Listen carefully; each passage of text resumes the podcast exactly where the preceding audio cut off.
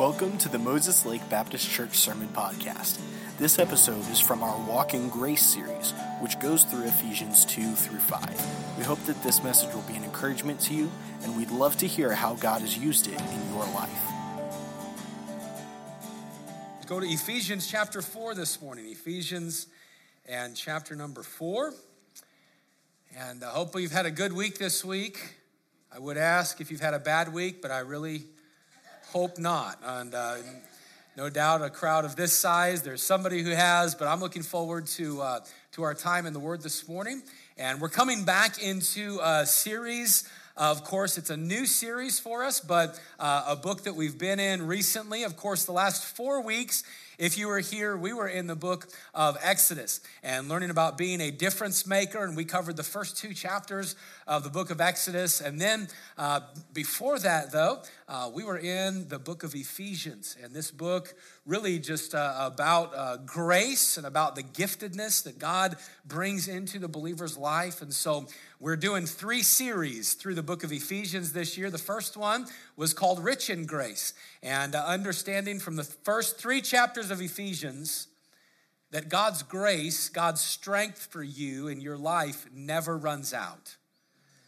Man, I'm so thankful today that the, the uh, uh, grace gauge on the vehicle of life from God, it never says empty.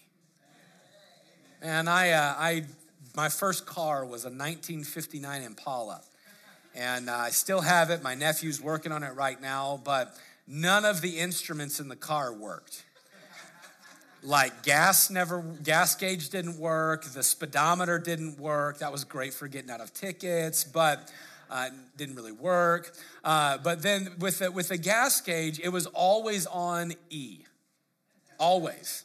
So like I had to figure out, I, I became really good at math when I got my license, because I had, I had to figure out that I could get eight miles to the gallon. How many miles have I gone in the last three weeks? I better fill up. And I only ran out of it, out of gas, uh, like once a year. And, uh, you know, it was just a good, it was a good learning experience. But you know what? I hated when I ran out of gas because it happened at the worst times. You know what I'm talking about?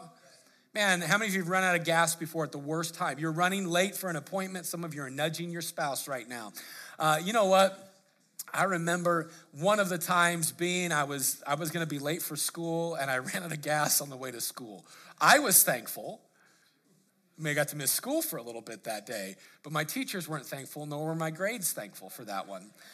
You know what? I'm thankful in life that as you and I go through life, God is always full of grace, full of strength. And you're never going to find yourself at a time when God says, oh, sorry, it's not a good time for me. I'm all out of grace.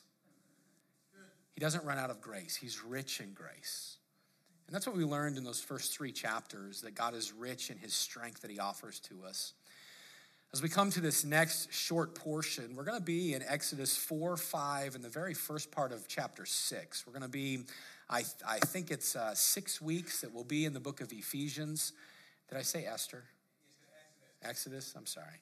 I'll say Exodus, Esther, and Ephesians. You just know I'm talking about Ephesians, okay? In the next six weeks, if I say that, it's Ephesians. Unless I say it's not, and then it's Exodus. But anyway, uh, I'm in this short series we're going to be in, we're going to study out just this idea that we can walk in grace. What does it mean to walk in grace? It means that since God is rich in grace, he offers his grace to us so that we can live this life each and every day by his grace. Here's something interesting about the Christian life that a lot of people miss. Here's something interesting about God that a lot of people miss. A lot of people think that God says to us, to humanity, I want you to be good, and then I will accept you. People think this. Culture thinks this. Religion teaches this. I want you to be good, and then I will accept you, and I will, then I will help you. But that's not God.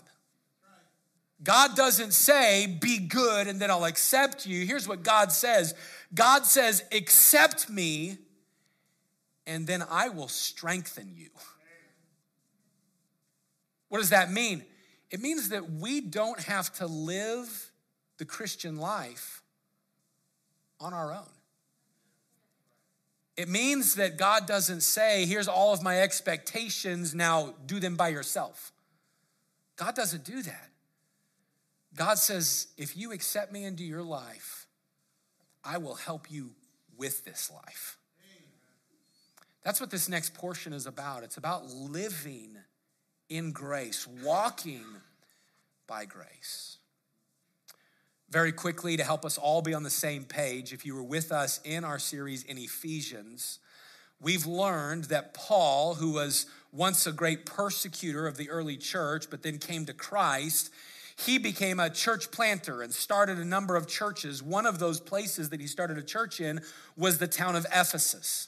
And so Paul, ten years after planting a church in Ephesus, he desires to write back to them in Ephesus. What's interesting about the book of Ephesians, though, is that Paul wrote this letter to them from a jail cell. But it is such an encouraging letter. Man, there's so much in here of Paul writing, I want to be an encouragement to you. And what a great challenge to us that when, I don't know about you, but when I'm going through like discouraging times, no doubt being in prison in that time would be a discouraging time. I mean, it's probably discouraging now too, but then it was a dungeon. It was not, it was not a good deal. And yet Paul, in his moment of discouragement, desires to be an encouragement to other people. And that's what we find in the entire book. Paul just writing to say, I just want to encourage you. I just want to help you. And he wants to help people understand what they have in Christ and the grace that they receive from Christ. And so today, we're going to jump right into this series in Ephesians chapter number four. And we're going to look this morning at just this first aspect of walking or living in grace. Before we read the passage, you ever been around people who have a strong resemblance to other people? Some of you know what I'm talking about. There's strangers that you'll meet and you'll be like, man, this guy reminds me so much of a buddy I used to have. Or, man, she is, she's just so like that person. There's times when you'll see a family. You ever seen family members that even though, I mean, they're maybe they're cousins, and yet they are, my mom would say, a spitting image of the other cousin. So we have that in our family. Micah over here. Micah, raise your hand. This is Micah. Micah is our youngest. He turns thirteen in, in what, two weeks? thirteen years old. Oh, man. The other one, I'm not going to name him, but he just got his license. All I'm saying is stay off the sidewalks. That's all I'm saying. Micah, he's thirteen, but you know what's been, it's been crazy for our whole family is my nephew, and many of you have met him. His name is Jordan, Jordan Zeke. Jordan's my nephew. He lives in Spokane. Uh, Jordan is, what is Jordan? twenty-four, twenty-five. Micah has been a spitting image of Jordan every step of the way. Like, I'm not exaggerating. I meant to throw pictures up, but we have a picture of Jordan when he was in our wedding, Hannah and I's wedding, uh, eighteen years ago. Jordan was just a little six-year-old boy, and we have a picture of him in his tuxedo, you know, looking all sharp. Well, Micah was in my niece's wedding a number of years ago when he was about six, or maybe even Jordan's wedding, or I don't know whose wedding it was, but Micah was in a wedding, and we have this picture of Micah looking just like Jordan. Like, people are like, oh my goodness, like, when did Jordan change clothes? Like, no, this is Micah. And all, like, every stage, and you can ask my mom, every single stage, it's like, man, Micah, you are a spitting image of Jordan. You know, there's just something about family D N A that causes people not only to look alike, but act alike. You perhaps have been around people. I know with our family, with my sister Dina, Uh, many of you have been around or met Dina and Dawn, and people will say, well, you guys don't even, you don't you don't look a thing alike until you get us right next to each other. Like, okay, I see it, but then we all act alike. My sisters are crazier than me, but we're all crazy. And even though we don't spend waking moment, every waking moment together, we still resemble each other. Why? There's just something in the D N A. There's just something in us to cause us to have that strong resemblance. As we start this morning in Ephesians chapter number four, what I want us to understand is that when a person puts their faith and trust in Jesus Christ, they become, the Bible says this, they become the child of God. And you know what God does is God begins to work in that believer's life to bring in a strong resemblance. What do you mean, Pastor? When you trust Christ as your Savior, from that moment on, God begins working in your life to make you more and more like him, to make you not a God, but to make you more and more like his son, Jesus Christ, in character and in what you think and in how your faith is and in how you love and how you forgive. How you forgive. Every one of us are supposed to have a strong resemblance to our Heavenly Father. And today what we're going to discover is that God doesn't just say, I want you to be like me. God says, I'm gonna strengthen you and give you grace. I'm gonna help you to be like me. That's what these first few verses in Ephesians chapter number four are. And so take your Bible if you would, and let's go to Ephesians chapter number four, and be, and we're just gonna actually read one verse, but one second, my iPad is wigging out, and now I can't get my message. Correct, there we go. Ephesians chapter four, let's stand together. We're just gonna read one verse this morning as we get going. Ephesians chapter four and verse number seven. Ephesians chapter four and verse number seven. Here's what the word of God says. Paul, writing to the believers at Ephesus, he says, but unto every one of us is given, what's the word? Grace. Grace. Unto every one of us is given grace according to the measure of the gift of Christ. Simply put, this verse means God gives perfect strength and he gives exactly what you need. Unto every one of us is given grace according to the measure, the amount of the giftedness of Christ. The, the grace of God that is in your life is not dependent upon who you are. It is dependent upon who Jesus Christ is, and it will never run out. God gives perfect strength for exactly what we need. And this morning, what we're going to discover is that God strengthens us to become more like him. He strengthens you to resemble him. Let's pray and ask God to bless this morning, and then we'll get right into the word of God. With our heads bowed and our eyes closed, would you just, in the quietness of your own heart, would you ask God to speak to your heart? God, would you please speak to my heart today? And then would you make a commitment? God, if you speak to me, I'll listen to you today.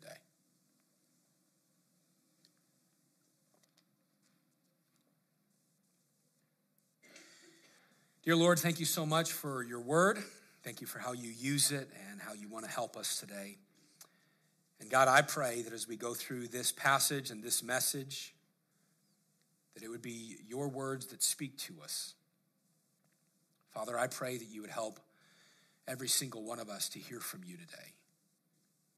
God, help those that are here that are hurting to be encouraged. Those that have had a great week to just be challenged to keep moving forward for you. Those perhaps that don't know you as Savior, that they would trust you today. I pray, Lord, that you would just help us to see this morning what you want us to see and to hear what you want us to hear. We love you and pray all this in Jesus' name. Amen. You go ahead and be seated. So God, he strengthens us to be like him, and he gives us strength to uh, resemble him. And I want us to see from this passage just a few things that God strengthens us to do in order that we would resemble him. Number one, this morning, I see, first of all, that God strengthens us or gives us the grace to live a godly life, to live a godly life. Notice, if you will, the first six verses of Ephesians chapter number four, where Paul writes this. I, therefore, the prisoner of the Lord, I beseech you that you would walk worthy of the vocation wherewith you are called, with all lowliness and meekness, with long suffering, forbearing one another in love, endeavoring to keep the unity of the Spirit in the bond of peace. There is one body and one Spirit, even as you are called in one hope of your calling, one Lord, one faith, one baptism, one God and one Father of all, who is above all and through all and in you all. Go back, if you will, to verse number one. When Paul writes those words, I therefore, the prisoner of the Lord. Now, Paul has already referred to him as a prisoner, himself as a prisoner of the Lord, no doubt referring a little bit to the fact that he's in jail right now. Well, why is he in jail? Well, he's in jail because he was preaching the gospel of Jesus. That's why he's in jail. So I'm a prisoner because of the Lord. I'm a prisoner because of my testimony for the Lord. But also I think there could be a, a little bit of, a, of a, um, uh, innuendo that he is saying here to say, you know what, I'm also captivated by the Lord. I'm a prisoner, I'm a servant of God. But then he says this, before it, I, I therefore. I, you know, in scripture, those of you who've been in church for any length of time, you see a therefore, you gotta go back and see what it's there for. The first three chapters, Paul's been writing all about God's grace and all about what we have in Christ. And here's what Paul says, because of all of this, because of everything that you are in Christ, because of all the grace that you have in Christ, because of all that Jesus is, I beseech you, or I beg you, to walk worthy, to walk worthy. That word worthy, it means this, it means after a godly sort, or to resemble. It means to live a becoming life.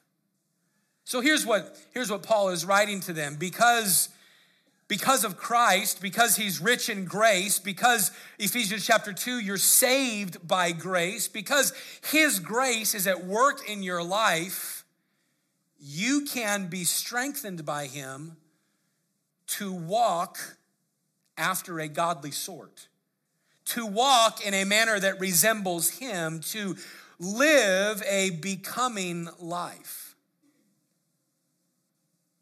When it says to walk worthy of the vocation wherewith you're called, many people would think, oh, that means I, you know, if I'm an electrician, I've got to be a worthy electrician. That's my vocation. If I'm a construction man, I've got, that's my vocation. That's not what it's talking about. The vocation it's talking about, that word call, that word vocation, it simply means calling. So walk worthy of the calling that you have in Christ. It's interesting because he kind of repeats himself. Look at verse number one again. I beseech you that you would walk worthy of the calling wherewith you are called. Oh, pastor, what is he saying? What's this mean? Hey, if you know Christ as your Savior, if you've put your faith and your trust in him, God says to you and I, I give you grace to live like it. I give you grace to pursue me. I give you grace to resemble me. I give you grace to walk worthy after a godly sort. And then we might ask the question, okay, well, what does it mean to live a godly life? I mean, what does it mean to, uh, to resemble him through a godly life? I'm glad you asked, because Paul answers it. He gives us four ways. He says to do it, verse number two, with all lowliness. What is lowliness? It's humility in mind.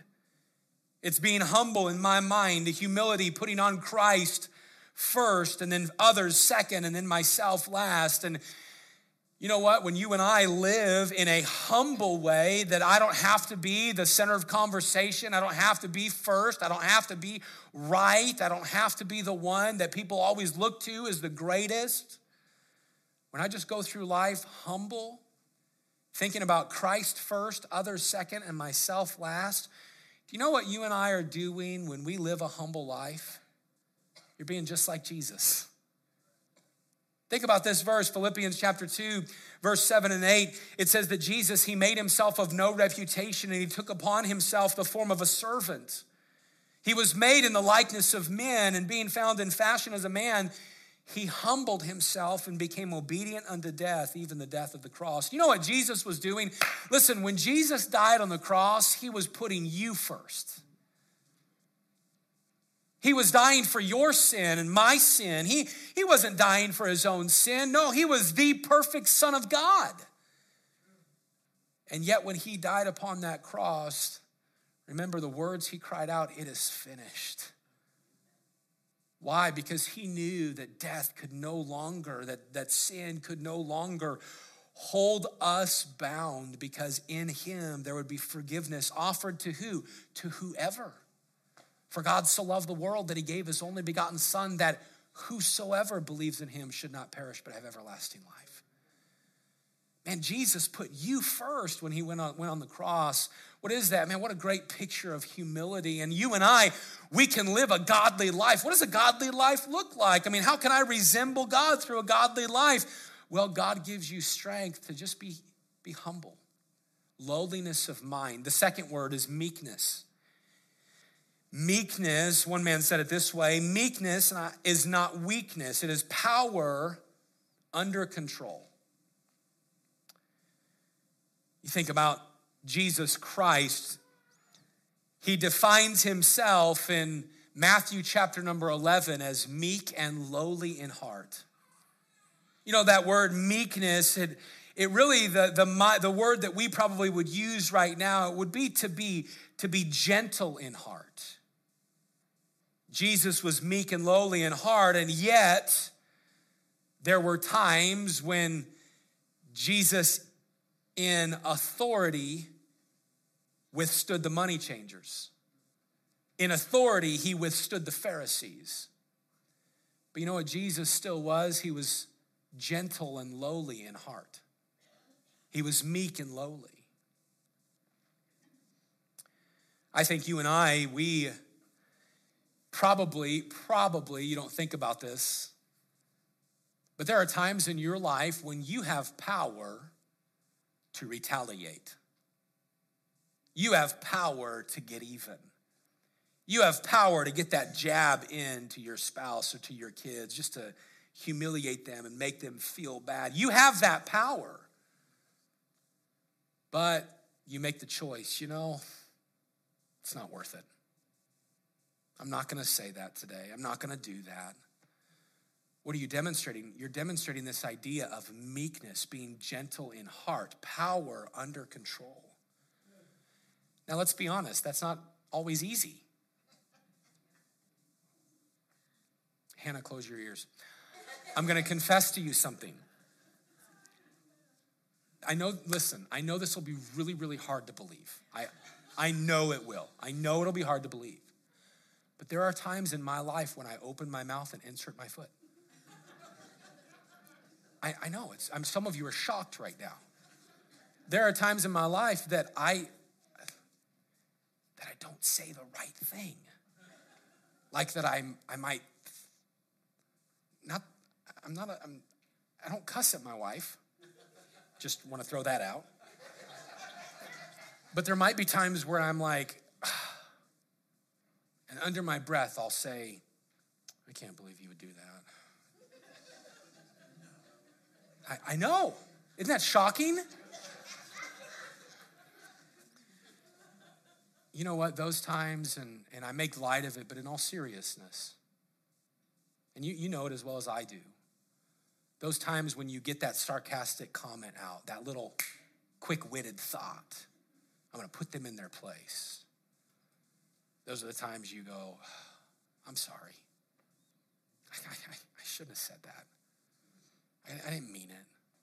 Would you forgive me? I'm, I'm sorry. And you know what? God gives you strength to think about it and be gentle in speech before you retaliate. You know what all of us often do? We don't care. I mean, let's just be honest. Sometimes we care more about us than we do those around us. So there's a progression here. When you're humble in mind, when you have that lowliness, you're gonna desire to be gentle in speech, meekness. What's the third one? Long-suffering. The word long-suffering here, it means a loving patience. It means to be long-tempered. This is the ability to endure discomfort without fighting back. And Paul defines it by saying to be forbearing, forbearing one another in love, being long-suffering, forbearing one another in love. A long-suffering follower of Jesus Christ is a picture of Jesus. Why? Because they're slow to respond in situations because of love. I, I don't want to retaliate. I don't want to get bitter. I don't want to get even. Why? Because I love God and I love people. So I am long-suffering. I am patient through trials. I am forbearing in love. They're not easily provoked to anger through the circumstances of life or through people around them. Why? Because Jesus was long-suffering with me, and I can be long-suffering with others. And then Paul says, endeavoring to keep the unity in the bond of, the, the unity of the Spirit in the bond of peace. This is resembling the unity and the peace of Christ. There is instruction here to the believers and to the church to live in unity, just like there is unity with God. Verse four through verse number six, where we don't have the time in this series to really dig into these, but Paul kind of goes through all of these thoughts that there is uh, one body and one Spirit, even as you're called, and one hope of your calling. There is one Lord, and there is one faith, and there is one baptism, and there is one God of Father and Father of all, who is above all and who is in you all and through all. And so what's Paul saying? Hey, there is great unity in God, and you and I, we can have this characteristic that we endeavor to keep the spirit of unity in the bond of peace. How do you keep unity? Be a peacemaker. But I'll say this, I'll say this thought this morning, this, I'll say this thought this morning. Unity is not uniformity. I'm going to say it again. Unity is not uniformity. What does that mean? Uniformity says we all have to look alike, talk alike, act alike, and be one hundred percent alike. You have to uniform. You have to match. That's not unity. It's not. I'm so thankful today, and I, and I genuinely mean this. I'm so thankful for the diversity of Moses Lake Baptist Church. I, I absolutely love it. In this room this morning, I'm not going to embarrass anybody, but in this room this morning, we have people who are financially settled and others who are not. Some of you are like, if I'm the one that's not, I'm seeking out the one that is. We have people who... who have been married one time and stayed married for decades, and others that their, their life hit some rough patches and they, they didn't. We have people here who have spent time in prison and others who have worked for the prisons. We have people here who are construction and some who own their own business. We have people here who work as electricians, and we have those who work on a line at a factory. And we have people here who are of, of uh, different nationalities and different ethnicities. And listen, uniformity is not unity. Just looking alike and acting alike and being alike, that is not what God is interested in. God is, hey, God is not interested in some cookie cutter religion. He's not. God made you with personality. If God was interested in cookie cutter religion, he would have made us all exactly alike to fit inside the box. I don't know if you know me very well. I don't fit inside the box. If I do, I like break the box open. Surprise, I'm here and I'm coming. Let's go, you know. Man, I don't, I don't, uniformity, it, it doesn't work. But unity does. How does unity work? Being a peacemaker. Paul later wrote in um, in Colossians, I believe, and then Paul also wrote it, wrote it in Thessalonians and, and in Timothy, the same thought, to pursue peace. Pursue peace. What's a peacemaker do? They quit arguing. What's a peacemaker do? They sit back and stop having to be right. What's a peacemaker do? They try to find level ground with people to say, hey, let's meet here. Let's quit arguing and being divisive. They're endeavoring to keep this, the unity of the Spirit in the bond of peace. You know what? When we're doing that, we're just like Jesus, because he is the Prince of Peace. Man, I love this thought this morning, the fact that God desires that you and I would resemble him, and, and we he does this by strengthening us to live a godly life. And I would ask you this morning, do you resemble him through a godly life, through humility, through meekness, through patience, through endeavoring to keep the unity with peace? I see today, first off, that he strengthens us to live a godly life. Secondly, this morning, and very quickly, God strengthens us to live an edifying life. Hey, you want to know a great way that you can resemble God? Encourage others in God to be edifying, to build up. Notice, if you will, verse seven down through verse number twelve, here's what Paul writes. He says, but unto every one of us is given grace according to the measure of the gift of Christ. Wherefore he saith, when he ascended up on high, he, Jesus, led captivity captive and gave gifts unto men. Now that he ascended, what is it but that he also descended first into the lower parts of the earth? He that descended is the same also that ascended up from far above hev- all heavens, that he might fill all things. And he gave some apostles and some prophets and some evangelists and some pastors and teachers for the perfecting of the saints and for the work of the ministry and for the edifying of the body of Christ. Now, I'll be honest, at just a casual reading over that, you would be very confused. I would be very confused because of like the ascended and descended and all of the wording that's kind of in there. Uh, this morning, just for sake of time, it's not confusing because of this thought. Here's what Paul is getting at. Okay, verse number seven, the grace that's given to us according to the measure of the gift of Christ. Verse eight, nine, and ten are basically why Jesus qualifies to give grace. It's because he that was on high descended to the earth. He died, leading captivity captive. What does that mean? Setting sinners free. He set us free by dying. And then he ascended back up. Does that make sense? Jesus Christ was the perfect Son of God, came to earth. He died for our sins to set us free. And now he sits on the right hand of the throne of God. He is all powerful. Wherefore he gave some apostles and prophets and evangelists and teachers. He's listing out some of the giftedness of the church. Okay, now again, you gotta follow fast today because we can't be on this passage really, really long or else we're gonna be here till like two. We can't do that today. If you were here in our First Corinthians series, First Corinthians chapters um, uh, eleven, twelve, thirteen, and fourteen, Paul wrote to the believers at Corinth about spiritual gifts. Remember that, those of you that were here? Spiritual gifts are not natural abilities. Okay, everybody here, you are born with natural abilities. Some, some of you, when you were born, you were born into this world and you were very talented and, and you have a music for, or a music for ear, an ear for music.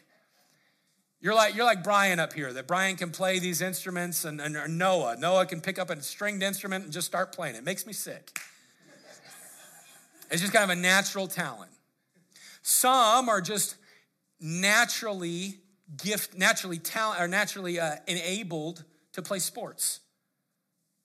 You know those people. You know, like the kid that went to school and every sport they did, they were just good at. You ever played this before? Nope, never once. How do you get so good at it? I mean, it's just natural ability. Okay, that's one thing. When we're born into this world, we're given natural ability, but when we receive Christ, we are given spiritual gifts. There's a bunch of lists of spiritual gifts all throughout Scripture. And Paul, he just kind of highlights a few right here, helping us remember, if you were here in this series, and if you weren't, it's okay. Well, you'll be on the same path, same, same uh, wavelength. Hopefully, I know it's hard to get on with my brain. I'm sorry. You know what? On this thinking, here's what Paul is helping us understand. Everybody that knows Christ has been given a gift for the purpose of building up others. That's what verse eleven and twelve are talking about. Or verse eleven when he says, uh, for the work of the ministry, verse twelve, I think, for the edifying of the body of Christ. Hey, when God brought you into the family of God, he made something very specific about you that would bring value to other people. It's called being edifying, building. And what Paul is talking about in this passage is understanding that when you receive Christ, you were given the ability to encourage and to help others. This really whole thought of these verses is this fact: Jesus Christ is victorious, and in his victory, he equips the believer to serve, encourage, and ultimately edify one another. And what a spiritual gift is, is it's a God-given ability to be used to serve God and other Christians in such a way that Christ is glorified and believers are edified.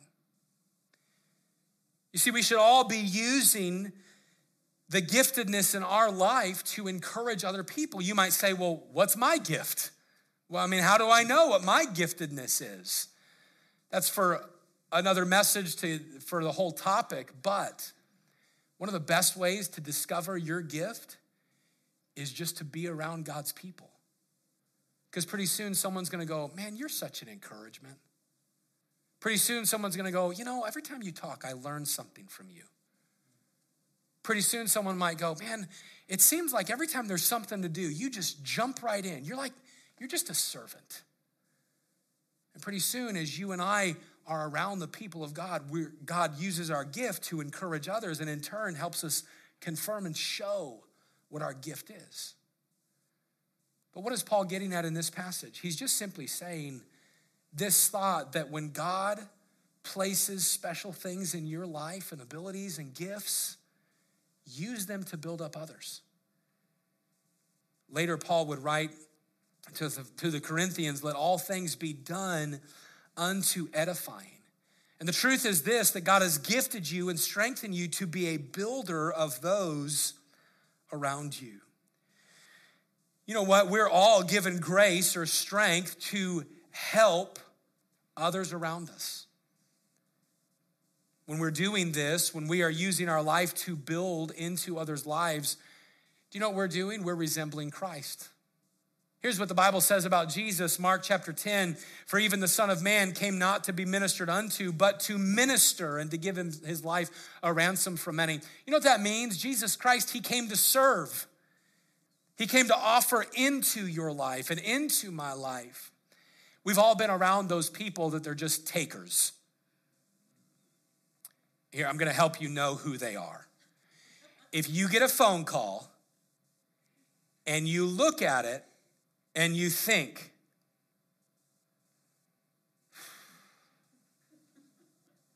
if I answer this, I'm gonna be on the phone for like an hour.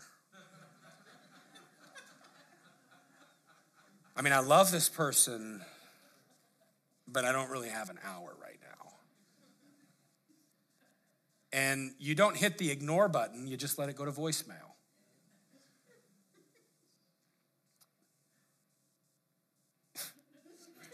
You know who those people are. Sorry, Mom, I didn't ignore your call. I promise. I promise. I'm teasing. I'm teasing. You know what? In your life and my life, we have those times. I'm, I'm. Some of you now, if I don't answer the phone, you're going to be like, am I that person, the pastor? No. Here's just the thought. We've all been around the people that drain us. And we've been the person that's drained others. Here's Paul's encouragement. Hey, don't be the person that's draining everybody. Use your life and your giftedness to edify, to build up. Speaking words of encouragement. Man, uh, little acts of love, investing in people's lives. And there's so much that we can learn about this, but just understand God desires that you and I would use our life to invest in others. What are we doing? We're resembling Christ. Notice this morning, God strengthens us to live a godly life. He strengthens us to live an edifying life. And lastly today, God strengthens us to live a maturing or a growing life. Notice verse thirteen. Paul says, until we all come in the unity of the faith and of the knowledge of the Son of God unto a perfect man, unto the measure of the stature of the fullness of Christ, that we henceforth be no more children, tossed to and fro and carried about with every wind of doctrine by the sleight of men and cunning craftiness, whereby they lie in wait to deceive. But speaking the truth in love, may grow up into him in all things, which is the head, even Christ, from whom the whole body fitly joined together and compacted by that which every joint supplieth, according to the effectual working and the measure of every part, maketh increase of the body unto the edifying of itself in love. Here's what Paul is saying in these verses. Uh, one of the thoughts that he's trying to get across when you see in verse number thirteen, when he says, till we all come in the unity of faith, Paul is simply helping us understand that God is going to give grace into every one of our lives. He is going to give strength into every one of our lives to be like him, to encourage others in him. And he's going to strengthen us to do that until our faith is complete. Until we're all together in heaven. Then he proceeds to help us understand that until that point, God desires that you and I would mature, that we would grow. Do you see it in verse number fifteen? Notice verse fifteen when he says this, but speaking the truth in love, may grow up into him in all things, which is the head, even Christ. What Paul is helping us understand is the fact that every single Christian, until the day you die, God desires to help you grow in him. And the church, verse sixteen, the church, the whole body, when it talks about the body, it's talking about the church, the believers uh, that are in Christ. The, the body, you as the church, you are going, the church is going to grow. But what he's trying to help us understand very, in a, a small way, is that the church doesn't effectively grow unless the individual is growing. You see, the church as a whole grows in maturity as the individual grows in maturity. And as we and, and we grow by putting his word into our life and, and by ministering and edifying other people and by desiring his humility and his lowliness in mind and that long suffering and that patience and that forbearing in love and endeavoring to keep the unity with, with peace. These are the ways that we grow. What are we doing? We are just becoming more and more and more like him. What does this do? Well, verse fourteen, it helps us not be tossed to and fro with every wind of doctrine, by the cunningness, the sleight of men, the, the cunningness, the, uh, the, the, the that word sleight, it means fraud. um, I've used the illustration before, but whenever they're training someone in finances, maybe working in the banking industry, with bankers, and then years ago with people who were cutting diamonds and things of that nature. You know what they trained them with? They always trained banker, bankers, or did years ago, and diamond cutters with the real thing all the time. Never brought in counterfeit money for them to see. They just gave them the real thing. Someone would say, well, well, then how would they know counterfeit? Well, if you know the real thing really, really, really, really, really, really good, when counterfeit comes across your desk, you're gonna be like, this isn't real. Well, yeah, it is. It has the little mark. No, no, no. I know the real thing. This is counterfeit. You know what some believers need to do to, in order to grow in him? Get to know the real thing. All right, I'm doing it. You know, a lot of Christians do. A lot of Christians search out all the worldly philosophies and religions in the name of, well, I just want to understand them. you have the real thing. Search this out and you'll know truth. Does that mean if somebody approaches you and says, hey, I want you to read this and study out what I believe? Okay, look into it. Great. But if you're in this first, you're going to look into that and go, well, that doesn't match this. It's not, well, that doesn't match what the pastor says. No, no, no. It's not about what I say. We take everything that we believe and we filter it through the Word of God. What does God say? What does He think about this? Why? Because this is His. It's not religion, it's, it's relationship. It's not uniformity, it's me receiving Him and Him enabling me to become like Him. And what Paul is helping us with as he uh, comes to these verses is understanding every single one of us have the opportunity to mature and to grow in Him. And the fact of the matter is, is the church is only as strong as the individual believer.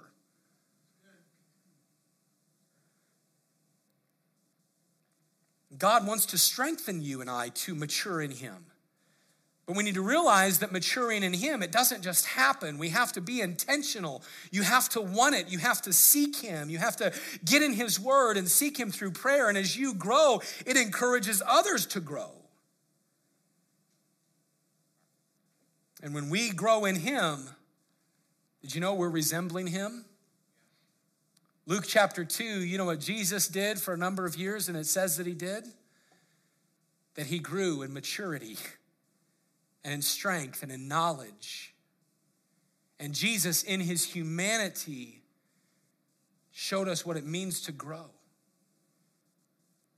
And Jesus spiritually desires that you and I would grow. And when we do, it really encourages other people. Here's what Paul wrote about growth. We are bound to thank God always for you, brethren, to the church at Thessalonica, as it is meet, because your faith groweth exceedingly, and the charity of every one of you toward each other aboundeth. You know, Paul said to them, he said, man, I'm watching you guys grow, and I am so thankful for it. It is encouraging me. Your growth and my growth, it helps others around us. And so here's what I want to do is just kind of, let's build on it backwards and we'll be done. As you seek the Lord and as you grow in Him, God will use your life to edify other people. And as you and I edify other people, people begin to say, man, you're an awful lot like your God. Because you're, you're humble. You edify others. You don't grow, you don't push up yourself. Uh, you're, you're patient. Man, you forgive people. You're not always vindictive. You, you seek peace. Man, everybody else, they just want to fight, and you're not doing that. But it's all born out of this desire to say, God, I just want to grow in you. I just want to mature in you. And so I ask you this morning, if you know Christ as your Savior, is your life a strong resemblance of your Heavenly Father? Can people see the resemblance? Can they look at you and say, man, they're like Jesus because they're humble, they're, they're meek, they're gentle, they're unifying, they're encouraging. Man, they're like Jesus because they're just going deeper in Him. Are you resembling your Heavenly Father? If you know Christ as your Savior today, I hope that you'd make the decision that this week you want to resemble Him. Hey, don't make the decision, you know, all right, all right, God, I've done it before, but from here on out, God, every, every day, for the rest of my life, if you give me seventy more years, God, I'm going to read. How about we just say, God, you told me you'd give me strength. Would you help me resemble you today? And then wake up tomorrow. God, told me you'd give me grace and strength. Would you help me resemble you today? Thank you for listening to this message. We hope it's been an encouragement to you. And if you'd like any further information about our church, we'd like to encourage you to visit m l b c dot church.